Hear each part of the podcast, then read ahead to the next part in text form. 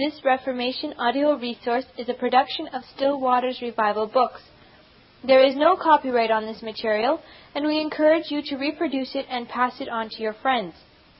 Many free resources, as well as our complete mail order catalog containing classic and contemporary Puritan and Reformed books at great discounts, is on the web at www.swrb.com. We can also be reached by email at swrb at swrb.com, by phone at area code 780-450-3730, by fax at area code 780-468-1096, or by mail at 4710-37A Avenue, Edmonton, Alberta, Canada, T6L 3T5. If you do not have a web connection, please request a free printed catalog. Lectures upon the Principal Prophecies of the Revelation by Alexander MacLeod, Doctor of Divinity, 1814. Tape 7. As read by Samantha Elosice. This part is a little book introduced as a codicil or as a note to the larger, the sealed book, for that book, including the seven seals, must also have included the seven trumpets. And as the latter part of chapter 11 describes the seventh trumpet, that part must of course belong to the larger and not to the little book. This codicil, or little book, is introduced to view in a distinct vision.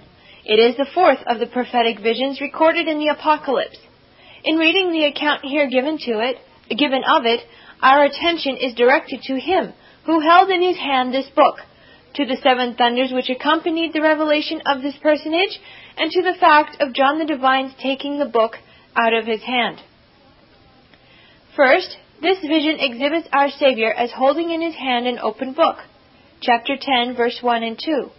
And I saw another mighty angel come down from heaven, clothed with a cloud, and a rainbow was upon his head, and his face was as it were the sun, and his feet were as pillars of fire. And he had in his hand a little book open, and he set his right foot upon the sea, and his left foot upon the earth, and cried with a loud voice, as when a lion roareth. The angel now revealed is not an inferior messenger, but the omnipotent angel of the covenant, descending from heaven in his administration of the kingdom of providence. Every part of the hieroglyphic points out God man, our glorious Redeemer as he dwelt in the cloudy pillar which served as the guide of Israel from Egypt to the land of promise, so he appears, clothed with a cloud, to his church when he first announces the character of Antichrist. To the father of the faithful, Genesis 15, he appeared passing between the parts of the sacrifice, which confirmed the covenant, in a smoking furnace and burning lamp, signifying the troubles and the triumphs of the children of promise. Now, when the church is entering into the gloomy valley, in the period emphatically called the Dark Ages, Messiah puts on, as a mantle, a cloud of thick darkness. The church shall nevertheless enjoy new covenant protection. The seal of God is visible in the rainbow on the head of Jesus Christ. Christians behold with joy this token, and however dark the cloud, they are certain that the floods shall not overwhelm them. They who love him too, during the general moral darkness of the world, are favored with the light of his countenance. His face were, was as it were the sun. They who fear his name shall see the Sun of Righteousness arising with healing in his wings, for light shall arise to the upright in darkness. Pure in themselves and sanctifying in their effects to his followers shall be the dispensation of this almighty messenger. His steps are in holiness and majesty, for his feet are as pillars of fire. In evidence both, both of his mediatory power and of the extent of his authority, he places his right foot upon the sea and his left foot upon the earth. The Father indeed hath put all things under his feet. The water of the deep obeyed his voice when he was upon earth. Yea, the sea received originally from him the decree, Hitherto shalt thou come, and no further. The earth also belongs to him, for he made it, and as the Redeemer of men he upholds the pillars of it. All that are upon it, whether man or beast, are subject to his government. Thou hast given him power over all flesh. The right foot is that which naturally first advances. It is, in, it is put in this case upon the symbolical sea, the turbulent and distracted multitudes of men who were left in confusion after the dismemberment of the Western Empire. Over them he reigns, and he controls their wrath. Afterwards, the anti-Christian system appears more firm, the symbolical earth. It also is under the feet of Messiah. For although the man of sin, the impious king of Daniel's prophecy, sitteth in the temple of God, in order to oppose the Most High, and set at naught both his worship and his law, he is himself, in fact, under the feet of our Saviour. Yea, the whole mystery of iniquity is absolutely under his control. In possession of this power and authority, he causeth his voice to be heard. He cried as when a lion roareth. He spake with authority when he appeared on earth in the form of a servant. Now, exalted to the right hand of God, and made King of kings and Lord of lords, he gives the word, and it is done. Who can resist omnipotence? Although he is the lamb slain as a victim for our sins, he is also the lion of the tribe of Judah, who governs both his own people and his and their enemies. He had a little book in his hand, open. In the vision of the sealed book, it was made sufficiently manifest that Messiah alone can administer and reveal the purposes of the divine mind respecting the concern of his empire. He took that book out of his father's hand and it was not now necessary to repeat the evidence of his mediatory appointment to universal authority. He, of course, appears in the undisputed possession of supreme power. The book in his hand is also open. He who was entitled to break up the seven seals of the great book, of the Lord's whole purpose respecting the future concerns of the church and of the moral world, may be justly represented as having the subordinate parts of the grand scheme already laid open to him that he may lay them open to his servants. There is a more particular reason, however, for representing the present book as open in his hand. Of the sealed book, the events were still future at the date of the vision. Of this book, the subject was actually matter of history at the time to which the vision now under consideration applies. It is introduced to view after the age of the second woe, or sixth trumpet, and, it respects what had long before been too well known and severely felt throughout Christendom, the great anti-Christian system. After the year 1672, when the second woe had overthrown completely the remains of the Greek Empire, and the Ottoman power was seated, seated in the city of Constantine the Great, a book which described the anti-Christian system of the Western Empire ought not to be re- represented as a sealed book. The persecuting character of the man of sin and the sufferings of the witnesses had already been made manifest in the light of history, and therefore was this book open in the Redeemer's hand. It was a little book. Greek word is a diminutive of Greek word. It is very surprising that, in direct contradiction to the assertion which, comparing the present book with the sealed book formerly described, calls this a very small volume, so many judicious men as the great mass of Protestant commentators upon the Apocalypse have been, should persist in making it larger than the other. There is not a shadow of reason for Dr. Johnston's assertion that it, is, that it is the remainder of the sealed book itself, embracing the whole succeeding twelve chapters of the Revelation. There is as little foundation for the assertion of Mr. Faber that it contains the whole of the chapters from the ninth to the fifteenth. Bishop Newton and Dr. Scott are undoubtedly correct in representing the little book as terminating with the 13th verse of chapter 11. Both these gentlemen have, however, neglected to state the principal object of the little book, and of course the, more, the most forcible argument for limiting it as they have done. It was introduced between the narrative of the sixth and that of the seventh trumpet, because otherwise the seventh trumpet must have appeared without an object. In no other part of the Apocalypse had there been given a view of the anti-Christian empire before the sounding of the seventh trumpet, and consequently it was necessary in this place to return and select from preceding history an account of that upon which the woe, denounced by the angel of the seventh trumpet, was about to fall. The parenthesis, therefore, which gives this account between the two trumpets is the little book, and on account of the vast importance of its contents, it is introduced to our view with very great solemnity. The Lord Jesus Christ himself holds it open in his hand, and, number two, the exhibition was accompanied with the voice of thunder. Verses 3 through 7. And when he had cried, seven thunders uttered their voices. And when the seven thunders had uttered their voices, I was about to write. And I heard a voice from heaven saying unto me, Seal up those things which the seven thunders uttered, and write them not.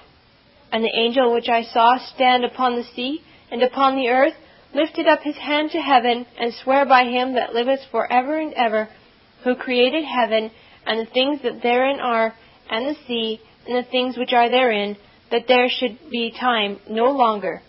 But in the days of the voice of the seventh angel, when he shall begin to sound, the mystery of God should be finished, as he hath declared to his servants the prophets.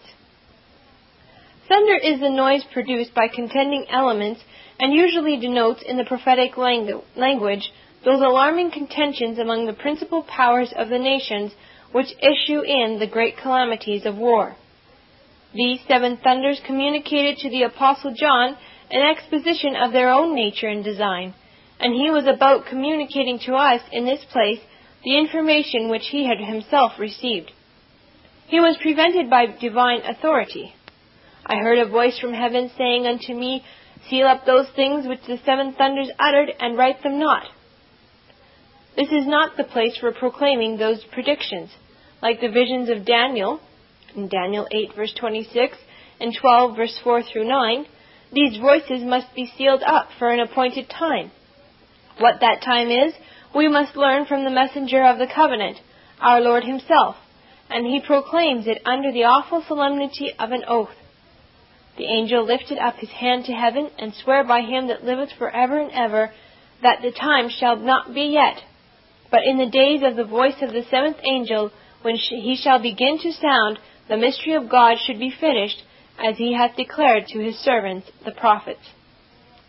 The phrase, Greek phrase, I render, notwithstanding the assertion of Archdeacon Woodhouse and the authority of our translation, that the time is not yet, instead of time shall be no longer, because this version is justifiable and it is much more intelligible than the other.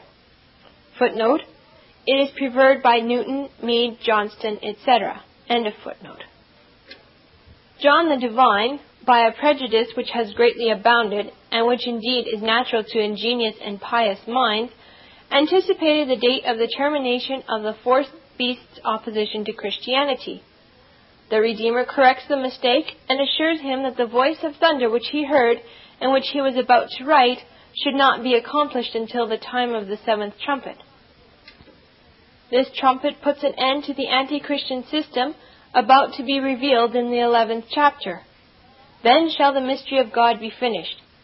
That sovereign and mysterious providence which permits the mystery of iniquity so long to prevail will at the very time revealed of old to his servants the prophets come to an end.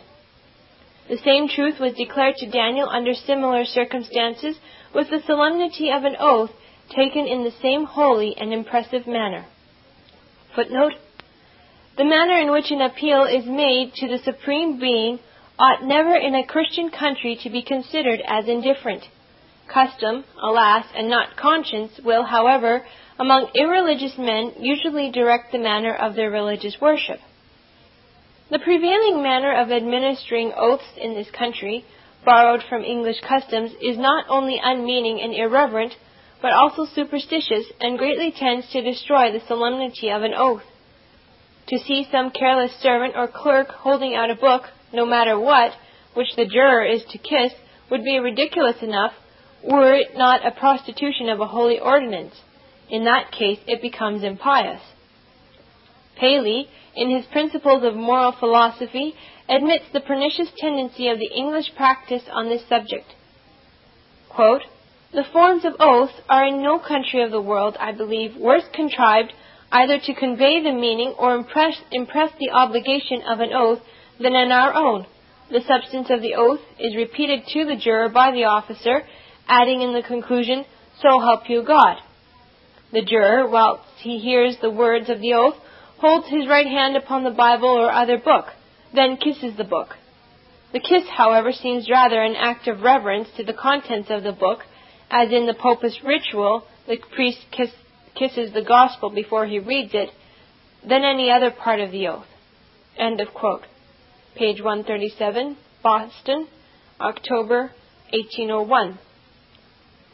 Another archdeacon of the Church of England takes notice of the prevailing deviation from the scriptural manner of swearing, and remarks with Mr. Paley the continuance of the proper method still in Scotland. The angel takes a solemn oath in a form of scriptural antiquity. This mode of swearing has descended even to our own times and nation, being still used in Scotland. Woodhouse in Loco. The practice of kissing the book, which Paley derives from the Church of Rome, is of more remote antiquity. The papal superstition borrowed it, like the other parts of their demon worship, from the heathen. Minucius Felix says that as Caecilius passed before the statue of Serapis, he kissed his hand toward the statue, and the editor of Calmet's dictionary gives several instances of this kind of idolatry. Job 31 verse 26 and 27 describes this kissing as an act of idolatry to be punished by the judges instead of being imitated by them in their systems of jurisprudence. It is described, 1 Kings 19 verse 18, as part of the homage given to the idol Baal. The prophet Hosea describes the prevalent, idolatry in these remarkable words, which particularly explain the nature of this ceremony. Hosea 13 verse 2. And now they sin more and more and have made them molten images. They say of them, Let the men that sacrifice kiss the calves. It is true that the practice of this country does not command that men, the men that swear or sacrifice, to kiss the calves, but it requires what is to the full as contemptible and superstitious, that they shall kiss the skin, whether of sheep or of calf. I have no doubt, however, if we once had a few sensible and liberal minded Christians, men raised above the petty prejudices which govern the practice of others, exalted to influence in our land, they could, considering the generous character of our public institutions, with facility correct the evil of multiplying unnecessary oaths and of administering them in this anti Christian manner. Mr. Woodhouse, in proof of the scriptural mode of swearing produced by our Savior, by holding up to the Most High God the right hand, quotes Genesis 14 verse 22, Deuteronomy 32 verse 40, Ezekiel 20 verse 5, and Isaiah 62 verse 8. End of footnote. Daniel 12 verse 7 through 9. And I heard the man clothed in linen, which was upon the waters of the river, when he held up his right hand and his left hand unto heaven, and swear by him that liveth for ever and ever, that it shall be for a time, times, and half a time. Then I said, O my Lord, what shall be the end of these things? And he said, Go thy way, Daniel, for the words are closed up and sealed till the end, till the time of the end. These thunders, of course, have respect to the events which bring to a close the anti-Christian period, after the lapse of 1,260 years. They accordingly synchronize with the thunders of the seventh trumpet, afterwards heard by the apostle. Or rather, they are identified with the thunders of both the seventh trumpet and the seventh vial, which happen at the time of the end, for the destruction of man, of the man of sin, preparatory to the millennium. Compare 11 verse 19 with 16 verse 13. To this joyful period the oath of our exalted Saviour hath undoubted reference, as the era in which the mystery of God shall be finished, and until which the man of sin shall be permitted to stand. This is evident from the words in verse 7. He hath declared as good news to his servants the prophets. For you are to be informed that the verb used in this text conveys this idea. Greek word, and is accordingly to be applied to that period for which the saints have been so long waiting in hope, and the approach of which they consider as glad tidings. Third, let us take a view of the Apostle John as he receives the book from his Redeemer's hand. Verses 8 through 11. And the voice which I heard from heaven spake unto me again, and said, Go, and take the little book which is open in the hand of the angel which standeth upon the sea and upon the earth. And I went unto the angel and said unto him, Give me the little book. And he said unto me, Take it, and eat it up, and it shall make thy belly bitter, but it shall be in thy mouth sweet as honey. And I took the little book out of the angel's hand, and ate it up. And it was in my mouth sweet as honey, and as soon as I had eaten it, my belly was bitter. And he said unto me, Thou must prophesy again before many peoples and nations and tongues and kings. This transaction is similar to, to what took place when the Lord called Ezekiel by the Assyrian river Chebar to go and prophesy to the captive Israelites then suffering under the rod of the tyrant of Chaldea, the first of the four beasts of scripture prediction. Ezekiel 2 verse 8 through 10 and 3 verse 1 through 3. Unto that prophet was presented in a miraculous manner a hand holding a roll of a book spread out and containing a message of mourning and woe. He too was caused to eat that roll, and he said, like John the Apostle, Then did I eat it, and it was my, in my mouth as honey for sweetness. To eat is to receive, after due preparation, food into the stomach, and when applied to intellectual subjects, signifies to receive and understand. Jeremiah 15:16 Thy words were found, and I did eat them, and thy word was unto me the joy and rejoicing of mine heart. The apostle receives in this instance, for himself and for his successors in the gospel ministry, a commission suited to the exigencies of the church, the knowledge and reception of which was pleasant, although the circumstances of the case and the condition of both the world and the church marked out in the commission were painful to a benevolent heart. The acquisition of knowledge upon interesting subjects is itself desirable and highly gratifying, but to foresee the sorrows and the sufferings of the people of God is painful to Christian sensibility. The little book is pleasant in the mouth, but it embitters the stomach. The stomach. Often it is our mercy to be ignorant of futurity. The extent of the commission given by the Redeemer, along with the little open book, and under which we now are in the interpretation of that book, are called to act, merits regard, Thou must prophesy before many peoples and nations and tongues and kings. It is required as an indispensable duty to deliver with plainness and fidelity this message, however it may affect the great commonwealths of the nations and their respective constituted authorities. But we proceed to number two, to unfold the contents of the book. The whole of this, Greek phrase, little open book, is contained in chapter 11, verse 17. It is not a part of the sixth trumpet, nor yet of the seventh, although for the reasons already pointed out, it is introduced between them. Being perfectly distinct from both, we are not therefore to embarrass the interpretation with any attempt to reduce it under these trumpets. True indeed, it describes events, events contemporaneous with those which are predicted by the last three angels of the trumpet, and it accordingly synchronizes with the, with the three great woes.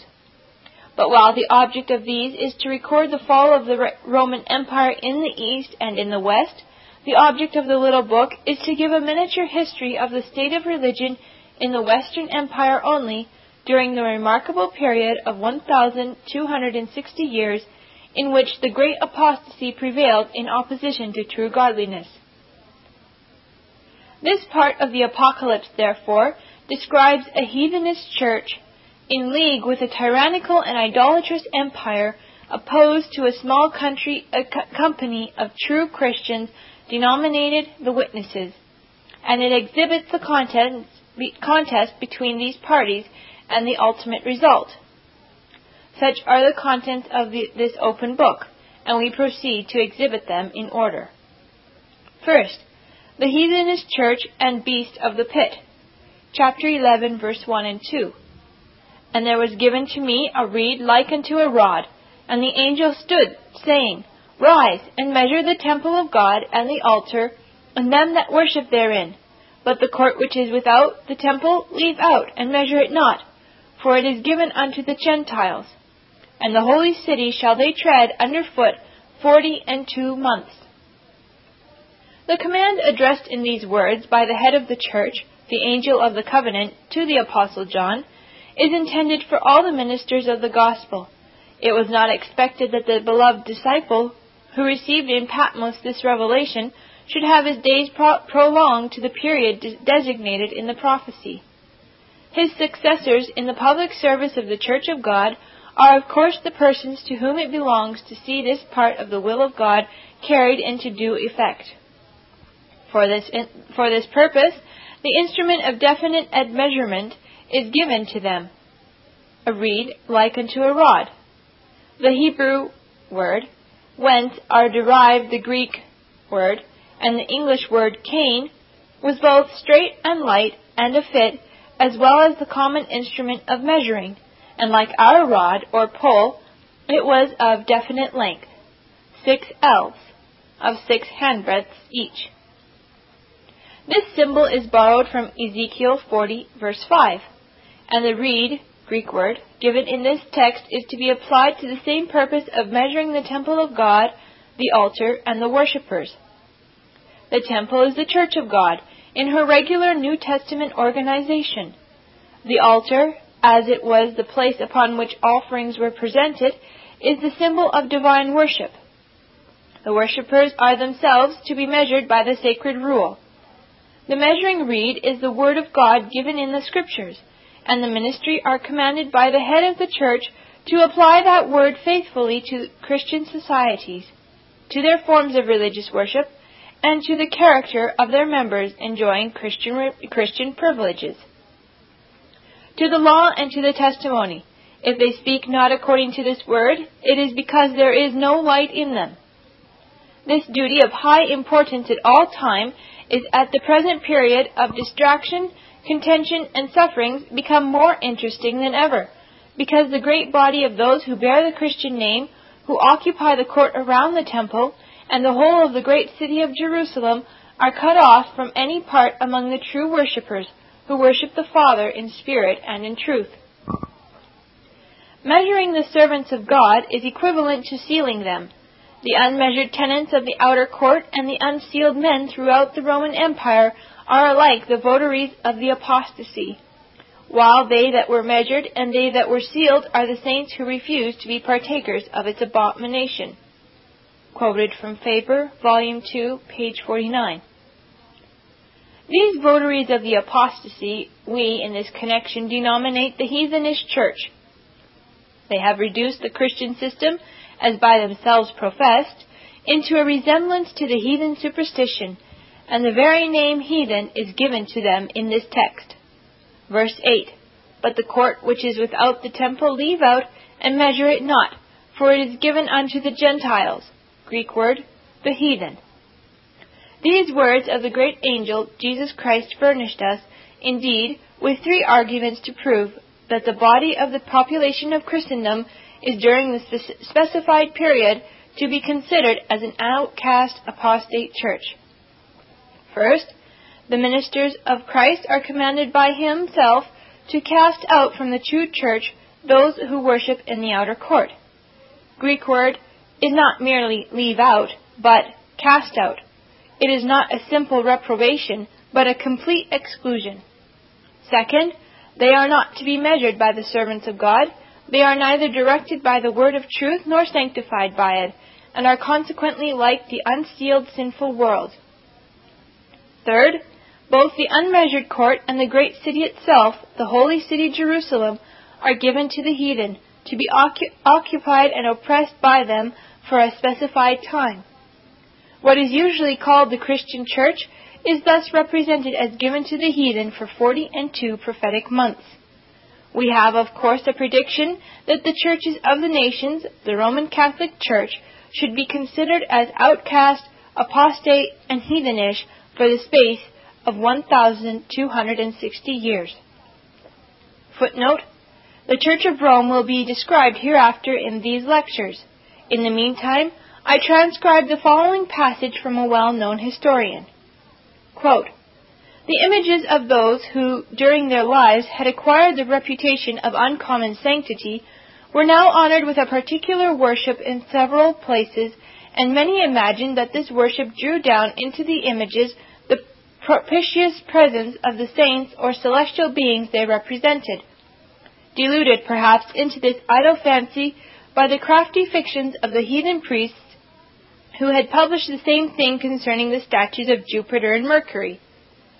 As there were none in these times to hinder the Christians from retaining the opinions of their pagan ancestors concerning departed souls, heroes, demons, temples, and such like matters, and even transferring them into their religious services, and as instead of entirely abolishing the rites and institutions of ancient, times, these institutions were still observed with only some slight alterations, all this swelled of necessity the torrent of superstition and deformed the beauty of the Christian religion and worship with those corrupt remains of paganism which still subsist in a certain church. It will not be improper to observe here that the famous pagan doctrine concerning the purification of departed souls by means of a certain kind of fire was more amply explained and confirmed now than it had formerly been. Everybody knows that this doctrine proved an inexhaustible source of riches to the clergy through the succeeding ages, and that it still enriches the Roman, Romish Church with its nutritious streams. End of quote. Mosheim's Church History, Volume 2, page 37 through 39, Philadelphia, 1797. End of footnote. This heathen church is described as in league with the fourth beast, the civil power of the Roman Empire. The first three beasts of Daniel's vision were passed away long before the time of the little book, and the fourth alone remained in power. This beast is described as espousing the cause of the heathen church and making a successful war upon those who bear witness to the truth in opposition to the apostasy supported by the coalition between church and state.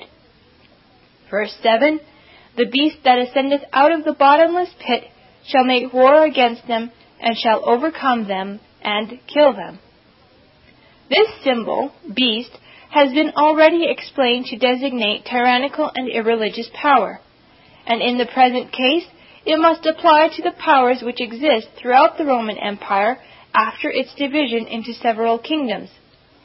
The origin of anti-Christian power was formerly described 2 Thessalonians 2 verse 9, whose coming will be after the working of Satan.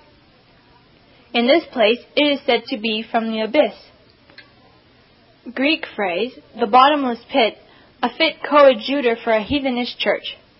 I shall be under the necessity of explaining more particularly in the course of the next lecture the character of the beast of the pit who with his ten horns persecuted the saints, and in alliance with an apostate church trampled upon the interests of the holy city, and put to death the witnesses of our Lord.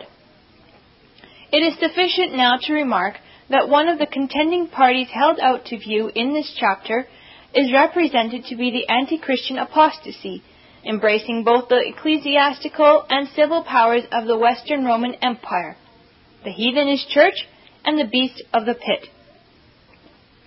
In my representation of this formidable and complicated system of opposition to Christianity, I am supported by the best expositors.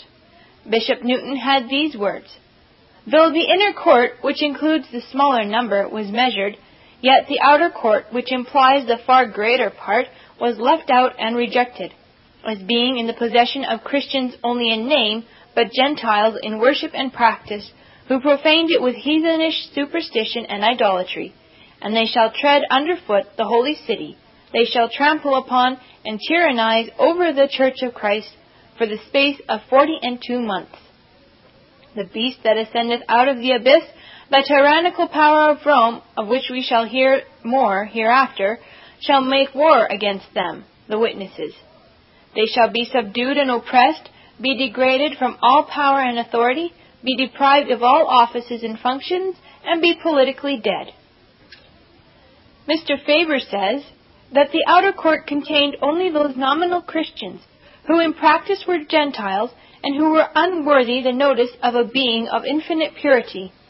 The outer court was not formally given unto them by the secular power till the saints were given into the hand of the little papal horn in the year 606, until the apostasy became dominant. The foe that slays the witnesses is styled the beast of the bottomless pit, and this beast will be found upon examination to be the first beast of the apocalypse, or the beast with seven heads and ten horns. He is the same as Daniel's fourth beast, or the Roman Empire. It is time, however, to turn your attention to the other party in the contest. Number two, the witnesses. These are a small company of true Christians defending the interests of religion against all opposition and frequently sealing with their blood the testimony which they hold. You will no doubt be desirous to understand their character and be acquainted with their history. It is the principal object of the little book to gratify this desire. In examining its contents and in meditating upon the representations which it makes, you will know by experience that it is well calculated to excite, excite the opposite affections of gladness and grief. It is sweet in the mouth and makes the heart bitter. I lay the whole passage before you, verses 3 through 12. And I will give power unto my two witnesses, and they shall prophesy a thousand two hundred and threescore days clothed in sackcloth. These are the two olive trees and the two candlesticks standing before the God of the earth. And if any man will hurt them, he must in this manner be killed. These have power to shut heaven, that it rain not in the days of their prophecy, and have power over waters to turn them to blood, and to smite the earth with all plagues as often as they will. And when they shall have finished their testimony, the beast that ascendeth out of the bottomless pit shall make war against them, and shall overcome them, and kill them. And their dead bodies shall be in the street of the great city, which spiritually is called Sodom and Egypt, where also our Lord was crucified. And they of the people, and kindreds, and tongues, and nations shall see their dead bodies three days and a half, and shall not suffer their dead bodies to be put in graves. And they that dwell upon the earth shall rejoice over them, and make merry, and shall send gifts one to another, because these two prophets tormented them that dwell on the earth. And after three days and a half, the Spirit of life from God entered into them. And they stood up on their feet, and great fear fell upon them which saw them. And they heard a great voice from heaven saying unto them, Come up hither. And they ascended up to heaven in a cloud, and their enemies beheld them. Such is the information concerning the witnesses which we are furnished in this prophecy. We shall endeavor to ascertain, first, their character, in order to assist in discovering the persons in the light of ecclesiastical history. Witness is a term borrowed from the courts of law and is applied to the person who declares fact upon oath for the purpose of deciding controversies. An oath for confirmation is to them an end of all strife. Hebrews 6, verse 16. The word, Greek word, or Greek word, witness or martyr, is derived from Greek word, manus, the hand, because witnesses anciently used to lift up their hands in giving evidence upon oath. God's cause, the Christian religion, is on, in trial before the world, the tribunal of public opinion among the nations. It is opposed always by corrupt society, and those who give their testimony in its favor are witnesses for God. At the time referred to in this part of the Apocalypse, Antichrist opposes Jesus Christ, and the Savior employs certain persons to give testimony against the whole claims of the man of sin. I will give my power unto my witnesses. In former ages, they who supported the cause of Jehovah against the pretensions of idols were called witnesses. Isaiah 43 verse 10. The apostles and pastors of the primitive church were Christ's witnesses against Jewish unbelief and misrepresentation. Acts 10 verse 39. And those who suffered death for the testimony of Jesus rather than deny the truth are in every age emphatically called witnesses or martyrs. Acts 22 verse 20, and Revelation 17 verse 6. The witnesses in the case before us have, however, a distinguishing character. They give testimony to the truth in opposition to the anti-Christian, anti-Christian system. And as we have shown that this system is described in the little book before us as an apostate church in league with the beast of the pit, these witnesses are of course opposed to the anti-Christian corruptions of civil and ecclesiastical polity throughout the whole extent of the Latin Roman Empire. This is their distinctive character. For this express purpose they are introduced, and every uh, assertion concerning them confirms this to be the case. First, they are distinguished as apart from the whole, from the great body of those who are to be considered as true Christians, and even from the visible Church of God in general at this period.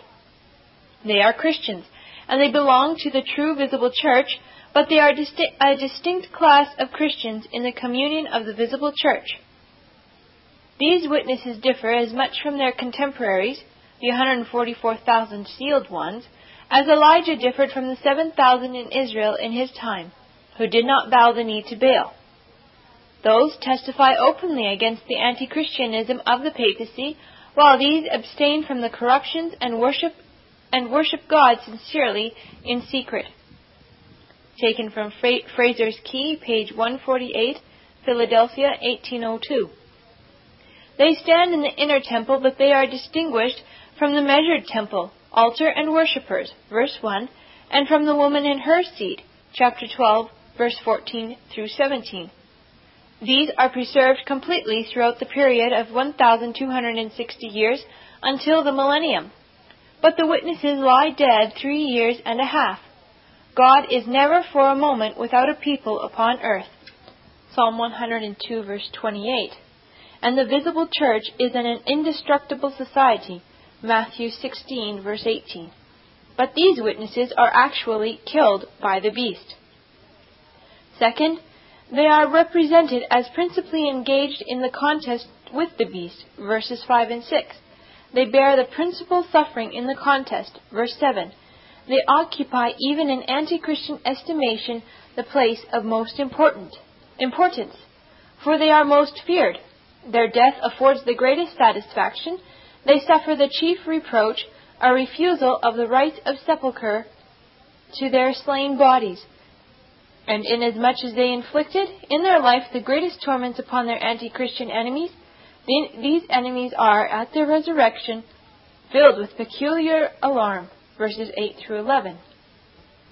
Third, as king, horns, etc., represent in prophetic style not an individual, but a succession of men in power, so witness is not to be applied to certain individuals, but to a succession of faithful men, opposing the anti-Christian corruptions both in church and state throughout the gloomy period of 1,260 years. These witnesses are two in number, because one is not sufficient according to the law to prove the guilt of the Antichrist. Deuteronomy 17 verse 6 and 2 Corinthians 13 verse 1 and because there were as few employed as would be sufficient to attest the truth and protest against the perversions of the Christian system.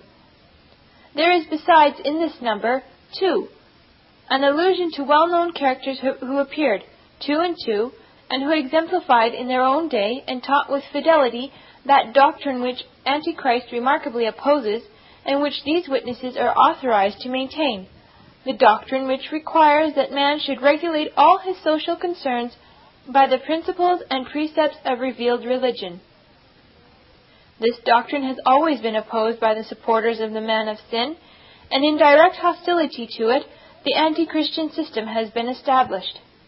The two great branches of that system, the heathenish church and beast of the abyss, have of course corrupted the moral order of the two great kinds of society in Christendom civil and ecclesiastical. They who bear testimony against this twofold corruption of religion and morals are not improperly called two, in allusion to several remarkable instances of two distinguished contem- contemporaries who had applied true religion both to civil and ecclesiastical polity. Moses and Aaron are well known to those who read the Apocalypse, These two, the one king in Jeshurun, Deuteronomy 33 verse 5, and the other high priest of the sanctuary, Exodus 28 verse 1 and 29 verse 21, were eminent witnesses of the religious duties of the church and state.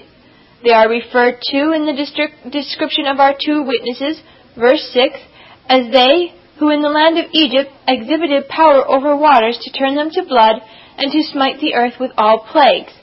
Exodus 7 verse 17. Elijah and Elisha were distinguished contemporaries who restored the law, purged the sanctuary, and made Ahab to tremble on the throne of Israel. They contended for the reformation of society both in church and state, and are referred to as possessing the spirit of those witnesses whose character we are now investigating, verses 5 and 6. To bring fire from heaven to devour the enemy, and to prevent the refreshing rain from descending on the earth, are a reference to the actions of Elijah, whose mantle descended upon Elisha. 1 Kings 17 verse 1, James 5 verse 17, 2 Kings 1 verse 10 through 12. There are two other remarkable witnesses, of whom these are the legitimate successors referred to in this prophecy. They are Joshua the high priest and Zerubbabel prince of Judah who returned from the Chaldean captivity and actually restored the moral order of the house of Jacob, re-establishing their civil and ecclesiastical polity. Footnote The prophets are particularly described, verse 2, by number 1, their special work to witness and give testimony for Christ against the corruptions and usurpations of these times. So ministers are called witnesses. Acts 1 verse 7 and 8. Their work should be to be witnesses for mistaken truth and against Antichrist. They are said to be two. First, because two witnesses are the least that confirm a truth, but they are sufficient. So it importeth they shall not be many, yet sufficient to testify against these evils fully. Second, because of allusion in the words following, where something of three couple of famous witnesses is attributed to these two mentioned here. In allusion, I say, to God's way of making use of two, in all dangerous periods of the church, that is, Joshua and Zerubbabel, Moses and Aaron, Elias and Elisha, in respect to which three couple, the following description of the witnesses here is holden forth in the effect of their prophesying, both to friends and enemies. That is, first, they are as Zerubbabel and Joshua, two olive trees, Zechariah 4 verse 3, from whom droppeth the oil to keep light and life in the two candlesticks. Second, if any will oppose them, fire proceedeth from them, as Elias just destroyed the two fifties, 2 Kings 1 verse 10. So their enemies shall be destroyed as surely, and their word threat and threatenings shall take effect on them. Third, their power is described by other effects, that as Elias, by prayer, prevailed to shut heaven that it rain not, and Moses and Aaron did turn waters into blood, and wrought other wonders in plaguing, uh, in plaguing of Egypt, so shall they have. Durham on the Revelation, page 496, Glasgow, 1788. It is a sufficient reason why these witnesses are said to be two, as two were the legal number of witnesses, and as in the times of the ancient prophets on greater occasions, two were usually joined together, as Moses and Aaron in Egypt, Elijah and Elisha in the apostasy of the tribes, Zerubbabel and Joshua after the Babylonish captivity. Quoted from Lowman. End of footnote. This fact leads me to state as the fourth consideration, to show that we have not mistaken the character of the witnesses, the allusion in verse 4. These are the two olive trees and the two candlesticks standing before the God of the earth. Here is an immediate reference to the vision of Zechariah the prophet at the restoration from the captivity of Judah, chapter 4. A candlestick, or lamp bearer of gold with a bowl upon the top of it, which communicated by seven distinct pipes to as many lamps, the oil which it contained, appeared to the prophet after his attention had been excited by an angel. That, however, which excited his curiosity most forcibly was what respected the two olive trees. These stood, one upon each side of the lamp bearer, emptying golden oil out of themselves through two golden pipes into the bowl which communicated with the seven several lamps of this splendid object. Three several times did the prophet ask of the angel an explanation of this symbol. At last, he is informed that these two olive trees are the two anointed ones, or sons of oil that stand by the Lord. These olive trees represented to the prophet, for the encouragement of the emancipated Israelitish captives, in the holy work of reform in which they were engaged, the two distinguished anointed servants of the Lord, Joshua the high priest and Zerubbabel the governor, both celebrated by name and recommended also as worthy of confidence in chapters 3 and 4.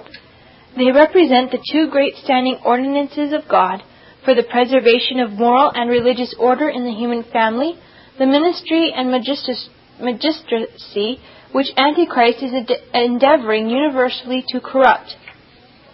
The two witnesses, therefore, standing before the Lord of the whole earth, and proclaiming the dignity of Jehovah Jesus, of whom Joshua and Zerubbabel were eminent types, in the twofold character of head of the church and prince of the kings of the earth, oppose the pretensions of the Antichrist, who, having usurped the temple of God, claims also the right of disposing of crowns and kingdoms. The sons of oil are, accordingly, those who maintain and promote the light of truth respecting the application of Christianity to the social order of both church and state. They are the two candlesticks, lamp bearers, because they proclaim the truth and hold up its light to the world. They are the two olive trees because they contend for those ordinances and have succeeded to the spirit of those men that by divine appointment support the light of truth in its sanctifying influences over the sanctuary and the throne. After these observations, it will appear unnecessary to enter upon a formal examination of the several opinions which have been offered relative to the character of the witnesses. Footnote Opinions relative to the witnesses. First, the Old and New Testament. Second, the Old and New Testament churches. Third, the Protestant and Greek churches. Fourth, some two distinguished individuals, such as Luther and Calvin, etc. Fifth, all Christians or the Protestants. Sixth, the French Republicans. End of footnote. We pass on to number two, the history of the witnesses. Having endeavored to ascertain the character of these eminent witnesses and to prove what ought to have been upon first sight obvious to all, that they are the opponents of the system against which they testify, both the heathen church and the beastly state of civil government which exists throughout the Western Empire, we shall take a view of their history. The time of forty two months in which heathenism prevails in Christendom is the same with that in which the witnesses prophesy. Forty two months of thirty days each amount to one thousand two hundred and sixty days. I now take for granted what I shall prove afterwards that these days are put for years, and that they are to be dated from the year 606, when the holy city was put under the feet of the man of sin by the authority of the supreme head of the empire. It follows that the period of history now under consideration is from the year 606 until the year 1866 or 1843, according to the rules of chronology by which the length of the year is determined. Footnote this question must be hereafter discussed. End of footnote. During this period, which is now drawing near its close, the sons of oil or witnesses prophesied, and this consideration ought to have prevented the application of the prediction either to individual men or to any society which did not exist from the beginning to the end of the specified time. They are said to prophesy, not because they are themselves inspired, but because they act under the direction of the inspired writings and apply the predictions to their proper objects. Their clothing is sackcloth, because they are in mourning, exposed to oppression and banished from the palaces of the great, where those dwell who are rich, who are clothed in rich attire. They are habitually persecuted by the powers of this world. The witnesses send fire out of their mouth when they denounce from the scriptures and in the spirit of true religion, just judgments upon their anti-Christian enemies. They smite the earth with plagues, when according to their prayers and declarations, vengeance comes upon the advocates of the apostasy, the inhabitants of the symbolical earth. They turn the waters into blood when the nations are made the instruments of punishing one another for their opposition to the testimony of Jesus Christ in the hand of his servants, as will more fully appear in the history of the seven last plagues. All these judgments indeed refer to the seven golden vials, and the witnesses cooperate throughout the whole period of their history with the living creature who gave the vial into the hand of the angels. The fact of the faithful contendings of such characters during this period, their death and their resurrection, are the most interesting subjects of discussion relative to this part of the Apocalypse. Discarding all other interpretations of the witnesses of this little book, we maintain that they are those faithful men of whatever age, nation, or church who during the apostasy of the Roman Empire maintain the doctrines of Christianity and insist upon their application to the whole moral order of society, both in church and state, bearing their testimony against all persons and communities who refuse submission to Messiah our King. I consider all other representations of the witnesses as confused, unsatisfactory, and inconsistent in themselves, and, as it respects the several systems upon which they proceed, private, partial, and illiberal. We ought not to embrace, among the few select servants of our Lord who prophesy in sackcloth, those splendid heretical establishments of the nations which evidently abuse Christianity. But we ought not to discard from their fellowship those men of piety, discernment, and fidelity, who, according to their several, circumstances in society, wheresoever they lived, or may, wheresoever they live, or may have lived, are found engaged in contending against the great anti-Christian system of the Latin Empire and vindicating the doctrines and mediatorial prerogatives of Jesus Christ, the head of the church and governor of the nations of the earth. It is a fact that a succession of such characters has always existed since the rise of the man of sin. The Waldenses, from the earliest ages of anti-Christian usurpation, contended against the enemy and resisted in open warfare the power of the beast. The Bohemian Brethren, the reformed cantons of Switzerland, and some of the states of Germany resisted tyrannical power and papal domination and gave a practical example of their opposition to the heathen church and the beast of the pit. The reformers in the Netherlands taught the principles of the Christian faith to statesmen and warriors as well as to church members and succeeded once in wresting from the man of sin for a time the oppressed provinces of Holland. The French witnesses were numerous and learned and pious and powerful, but although they deserved success, they were overcome. The age of the Reformation confessedly exhibited very extensively throughout the empire able supporters of the Christian system who labored for the establishment of true religion in church and state.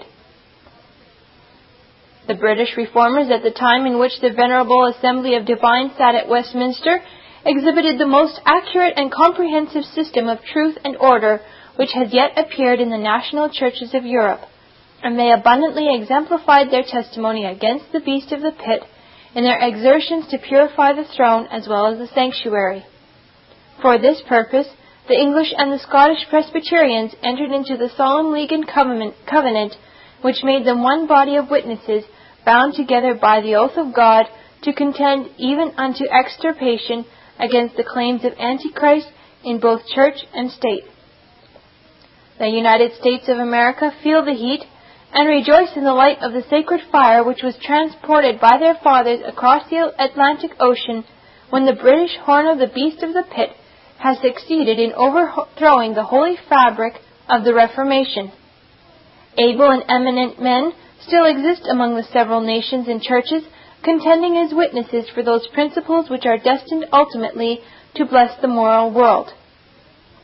Footnote The history of the true witnesses of Christ is exceedingly interesting and here too rapidly sketched. In the words of Ussher and of Allix, the learned reader will find much desirable information on the subject. Bishop Newton's dissertation on the text is replete with important matter. But a comprehensive and satisfactory account of the two witnesses and of their testimony from the rise of Antichrist until the present day would be a very valuable document to the Christian scholar. It would furnish an account of the remnant of the faithful as distinguished from nominal Christianity in the first place, and in the second place, an account of those pious and, public spirited men who testified against thrones of, thrones of iniquity. At the present day, these two witnesses, according to my definition of them, are greatly scattered, but still there are many in Europe, and not a few in the United States of America, who in opposition to the prevalent errors of their age have raised a voice too loud not to be heard, too distinct not to be understood, and too persuasive not to be respected, both in defense of evangelical doctrine and in support of the maxim that religion should influence the political as well as the ecclesiastical conduct of men. Their names and their testimony to this truth deserve to be distinctly made known in, his, in a history of the witnesses. For such a work, the author of these lectures has already made some preparation. Should his life be spared, he may hereafter, unless anticipated by a more able hand, lay it before the public. End of footnote. Such, pro- such witnesses will continue to prophesy ruin to the advocates of the anti-Christian system and deliverance to the holy city from the feet of oppression until they are made to seal their testimony with their blood. We must now, painful as it is, consider the death of the witnesses. This alarming event is described in the following words, verses 7 through 10.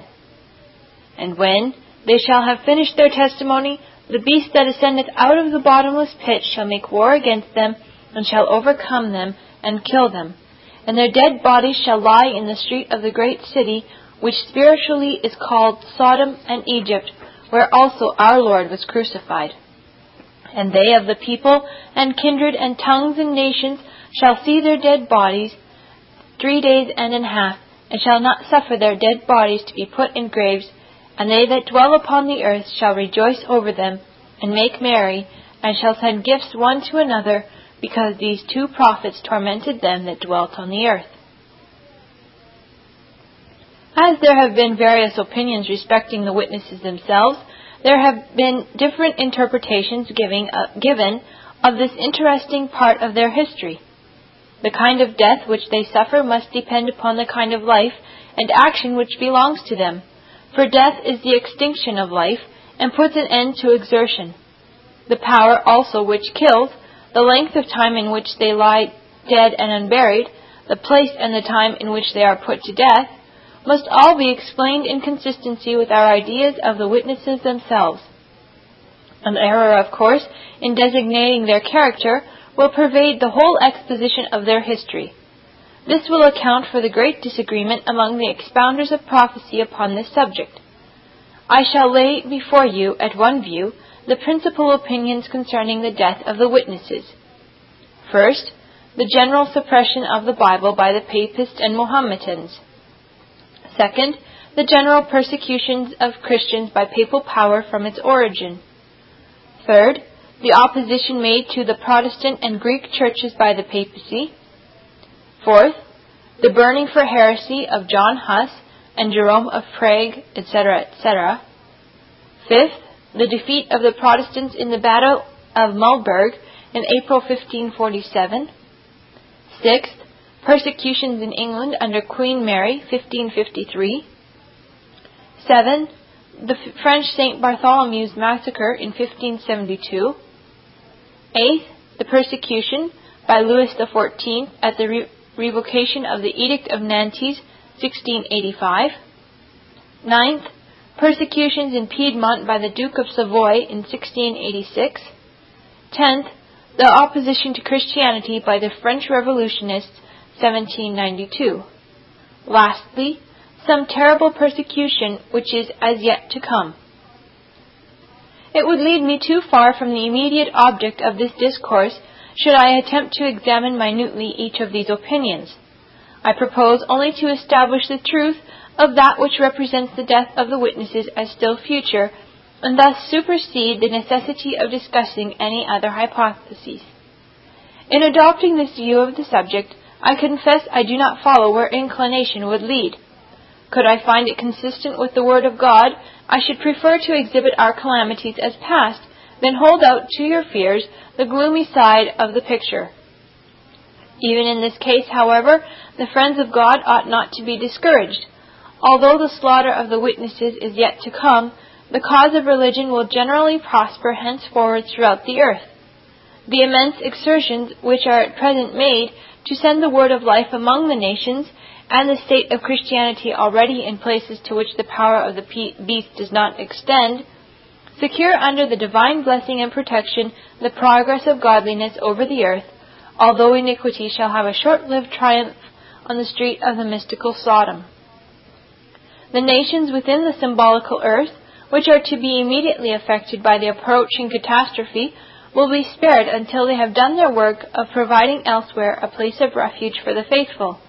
And our own country, remote from that earth and from the power of the beast of the pit, will remain as an asylum to the dispersed saints at the time when the witnesses shall be slain in their native land.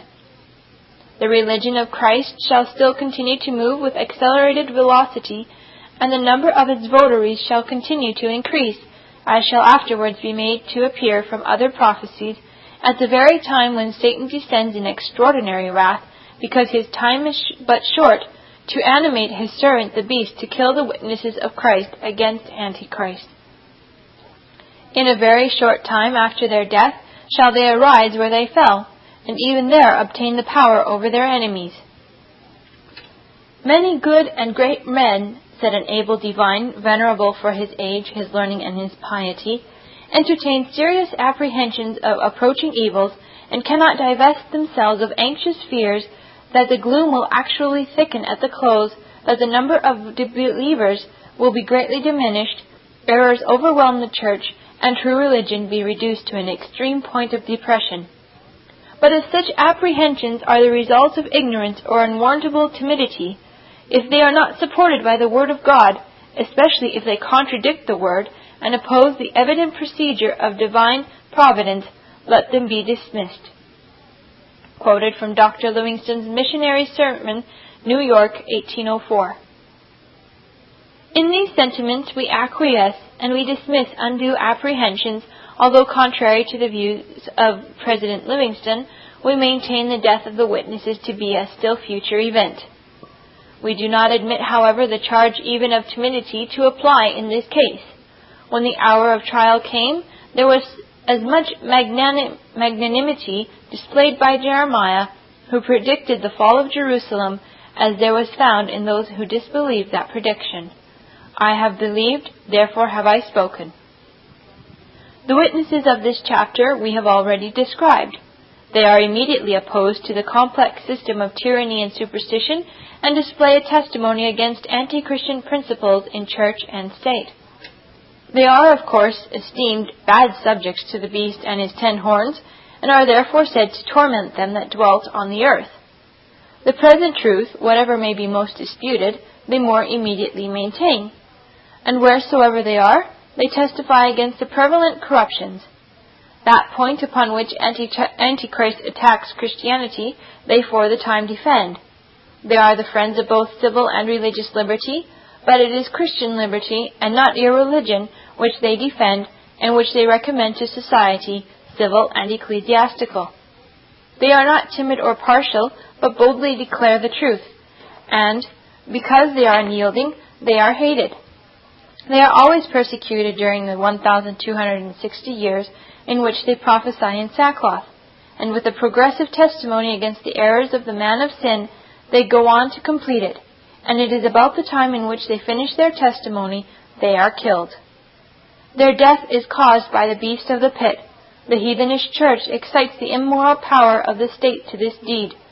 But it is the revived empire of the West which kills the witnesses, either directly by its own power or by employing one or more of its own of its horns or kingdoms to do this.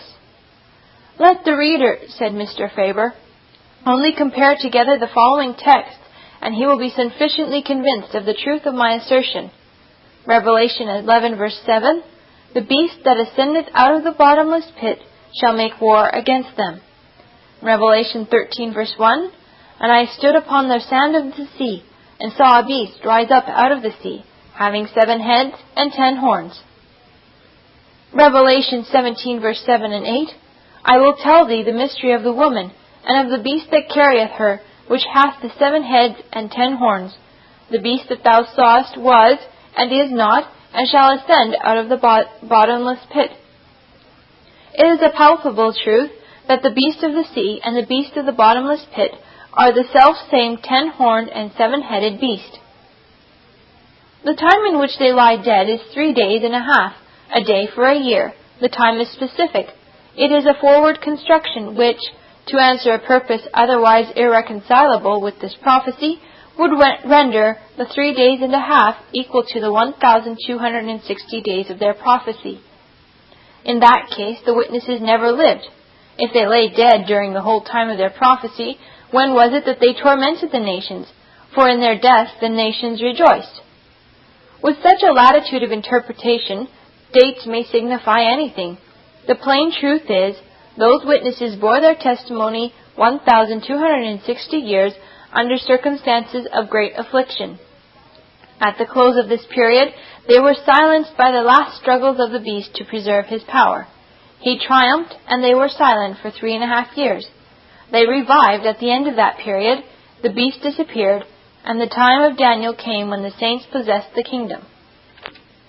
The little book terminates, and the narrative of the sealed book commences where it was interrupted with an account of the sounding of the seventh trumpet.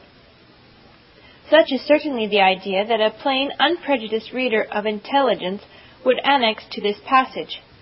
Nothing but the design of making it consistent with some system adopted from prejudice would torture the three, and a, three days and a half to an equality with 1,260 days, and so rob us of all our living witnesses, keeping them dead during the whole time. Death and life, in relation to the same thing, cannot be predicted of them at the same time. It was their life as witnesses to bear testimony against Antichrist. It is as witnesses they are put to death when such testimony is violently and effectually silenced. There will be Christians, there will be churches, as there have always been. But for three years and a half, there will not be found within the ba- bounds of the Latin Roman Empire any witnesses to bear a public testimony against the man of sin at the close of his reign. I shall, however, lay before you in this place a summary of the argument by which we prove the death of the witnesses to be yet a future event. First, the death of the witnesses is yet to come because they are now neither dead nor arisen from the dead. They still prophesy in sackcloth. It is not imagined by any expositor that we are now under the three and a half years. And it is manifest we are not, from the fact that no joy is felt by the anti Christian nations no mirth, no sending of gifts, according to the verse 10, for such an event. There is too much activity still among Christians in opposing the grand enemy to admit the idea that the witnesses are now lying unburied in the streets. And if their character has been properly defined in this lecture, it is equally manifest that their resurrection is not arrived. Immediately upon that event, extraordinary terror falls upon their enemies, and they are themselves, by the voice of God, called up to heaven no longer to wear sackcloth, for that is not the place of mourning. The, th- the throne is then occupied by the saints, and the kingdoms of this world become the kingdoms of our Lord and of his Christ. The great predicted earthquake arrives, the anti Christian system shakes to its center, the impenitent supporters of it perish in despair, and the remnant, remnant submit to true religion and give glory to God. Nothing like this has yet accompanied or flowed from the French Revolution, the only event to which the earthquake, verse 13, has at all been applied by modern expositors. The friends of religion and the most enthusiastic admirers of civil, li- civil liberty find now that their early impressions were incorrect when they hailed as the resurrection of the witnesses the convocation of the French National Assembly. Like other events, the French Revolution will be overruled by the King of Nations for his own glory, but it was unreasonable ever to have expected from such men as made the principal figure in that work of judgment and of blood that they should personate the, the arisen witnesses of the living Savior Jesus Christ, or even that civil liberty itself should be established and protected by them. Second, we consider the event as future, because these witnesses have not as yet employed in prophesying the whole time unto which they have been called, and it is not until then that they are slain.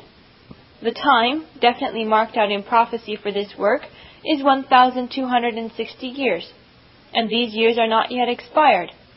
The evils against which they testify still exist corrupt constitutions of church and state, the heathenish church, and the seven headed, ten horned beast. However happy the deliverance procured for the churches by the Protestant Reformation, there is not among these nations of the Western Empire a single one today without an anti Christian constitution.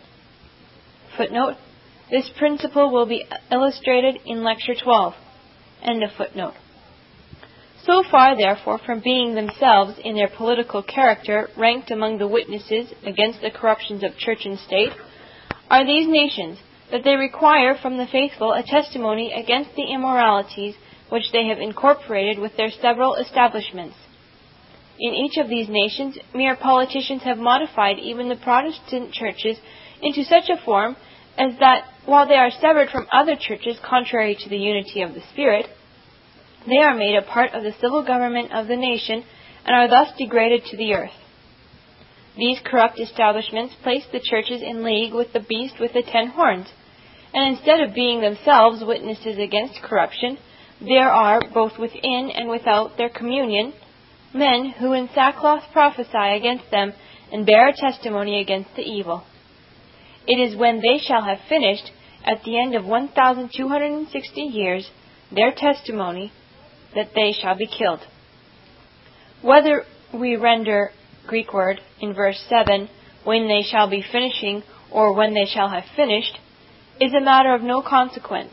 The idea in either case carries us to where the whole history of the witnesses leads us to the termination of the period. Third, from the nature of the work of bearing testimony against anti Christian misrule in church and commonwealth, it is evident that it is still incomplete, and hence also it appears that they who carry on the work are not yet dead. Christ, our pattern and example, the faithful and true witness, was not put to death until he finished the work given him to do.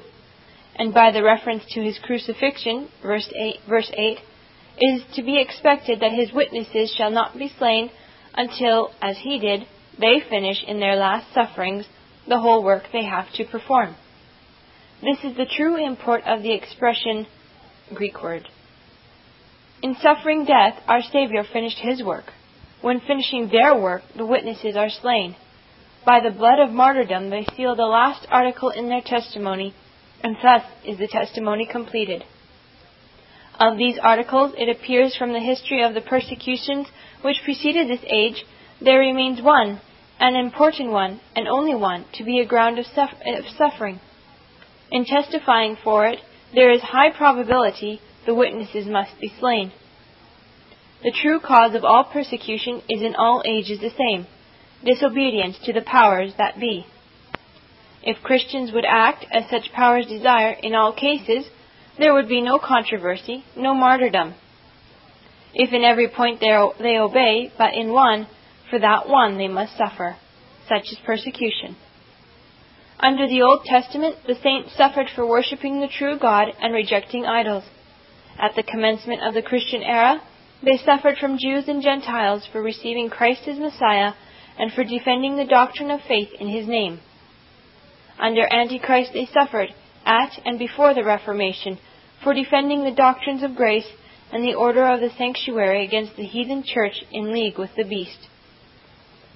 Antichrist tolerated what the Jews and the pagans condemned. He permitted men to worship God and acknowledge Messiah, but not to oppose the papal superstition. After the Reformation, the Protestant powers as well as the popish kingdoms claimed the right of prescribing a religion for their subjects. The saints then suffered not merely for their abstract articles of belief, or for their opinions of the Pope, but for not submitting to the religious worship supported by the government of the country. This was the cause of the persecutions in France under Louis XIV, and in Britain under the House of Stuart. Everywhere throughout the Roman Empire, the witnesses have testified that Christ is the only Savior, and they died to seal that testimony.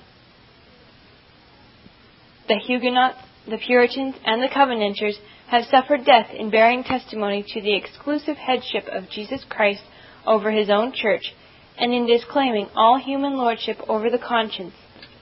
But it does not appear that witnesses have been put to death for testifying against the irreligion of civil polity anywhere as yet in the anti Christian world.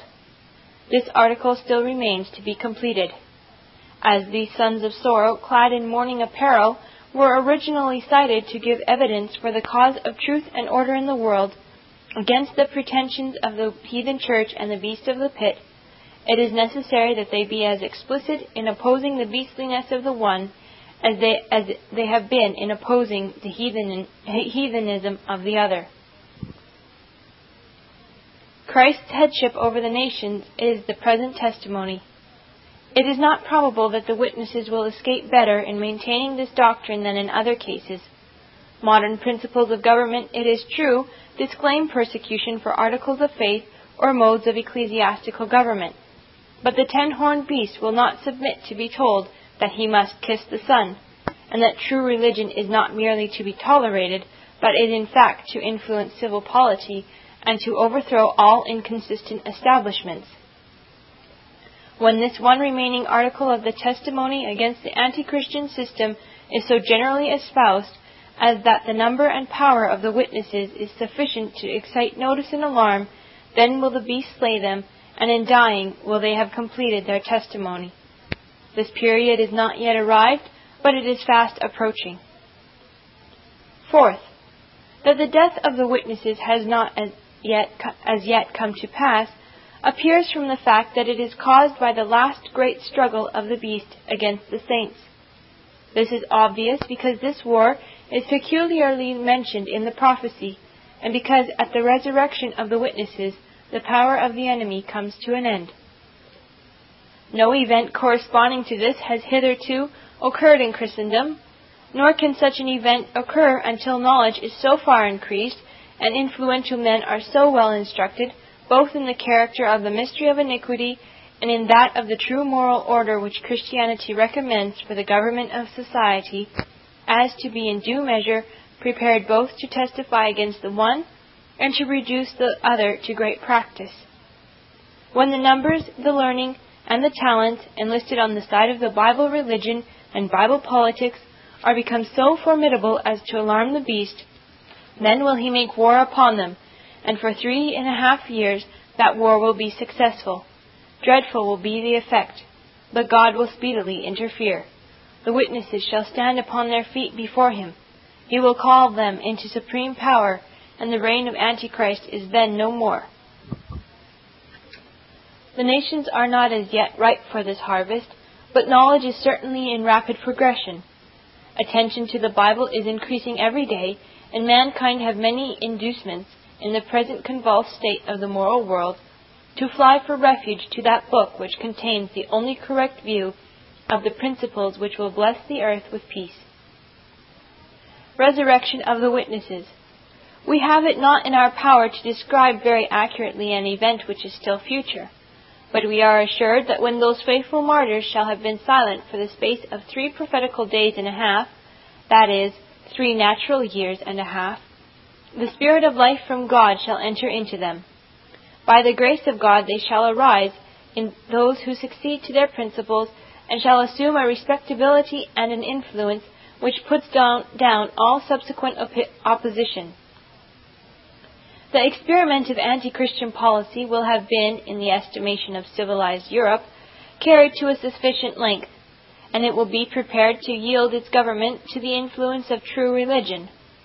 All irreligious polity will be discarded as insufficient to bless the earth with peace and happiness, and the saints alone exalted to the political heaven. The voice of God will cause this change. Divine grace will influence men to exalt to power over them by their suffrages none but those who will rule in the fear of God. They ascended up into heaven in a cloud, and their enemies beheld them. Contemporaneously, Greek word, with the resurrection of the witnesses is the final earthquake and the fall of the tenth part of the city. Time will be the most accurate expositor of this prediction.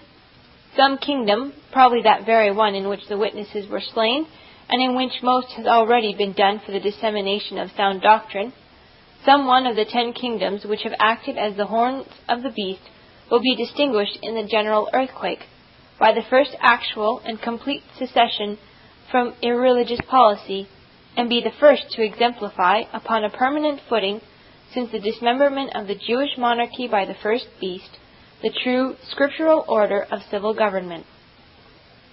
This great and salutary change cannot be effected without the entire prostration of former civil and ecclesiastical dignitaries. In the earthquake were slain of men seven thousand. In the original it is Greek words names of men that thus fall. The expression signifies, of course, the prostration of titles rather than the destructions of lives. Footnote We have already intimated, page 211, that this period synchronizes with that of the seventh trumpet and with the time of the vintage, chapter 14. End of footnote. The inhabitants of other countries saw and imitated this example. The remnant were affrighted and gave glory to the God of heaven. Here the little book closes. It is a summary history of the remarkable 1,260 years with special reference to the witnesses. It describes the state of the church become heathen in league with immoral power and the state of the true church measured by the word of God and worshipping at the New Testament altar. And it emphatically exhibits the faithful the few faithful men among the scattered churches who maintained correct principles relative to social religion in opposition to the cor- corrupt constitutions of church and state and the anti Christian empire until their cause became triumphant and the reign of the man of sin had terminated. This Reformation audio resource is a production of Still Waters Revival Books. There is no copyright on this material and we encourage you to reproduce it and pass it on to your friends. Many free resources, as well as our complete mail order catalog containing classic and contemporary Puritan and Reformed books at great discounts, is on the web at www.swrb.com. We can also be reached by email at swrb at swrb.com, by phone at 780-450-3730, by fax at 780-468-1096, or by mail at 4710-37A Avenue, Edmonton, Alberta, Canada, T6L3T5. If you do not have a web connection, please request a free printed catalog.